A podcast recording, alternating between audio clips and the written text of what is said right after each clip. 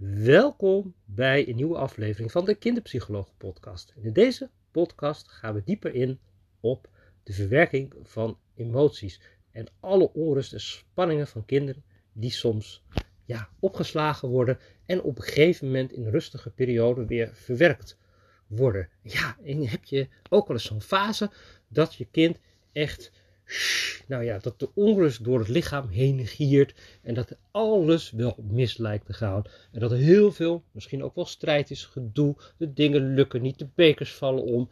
Nou, eigenlijk alles in één week loopt niet lekker. Zo'n week en, wat dan soms het merkwaardige is, dat van op één of andere moment je kind in een ander vaarwater komt en dat er weer ontspanning komt.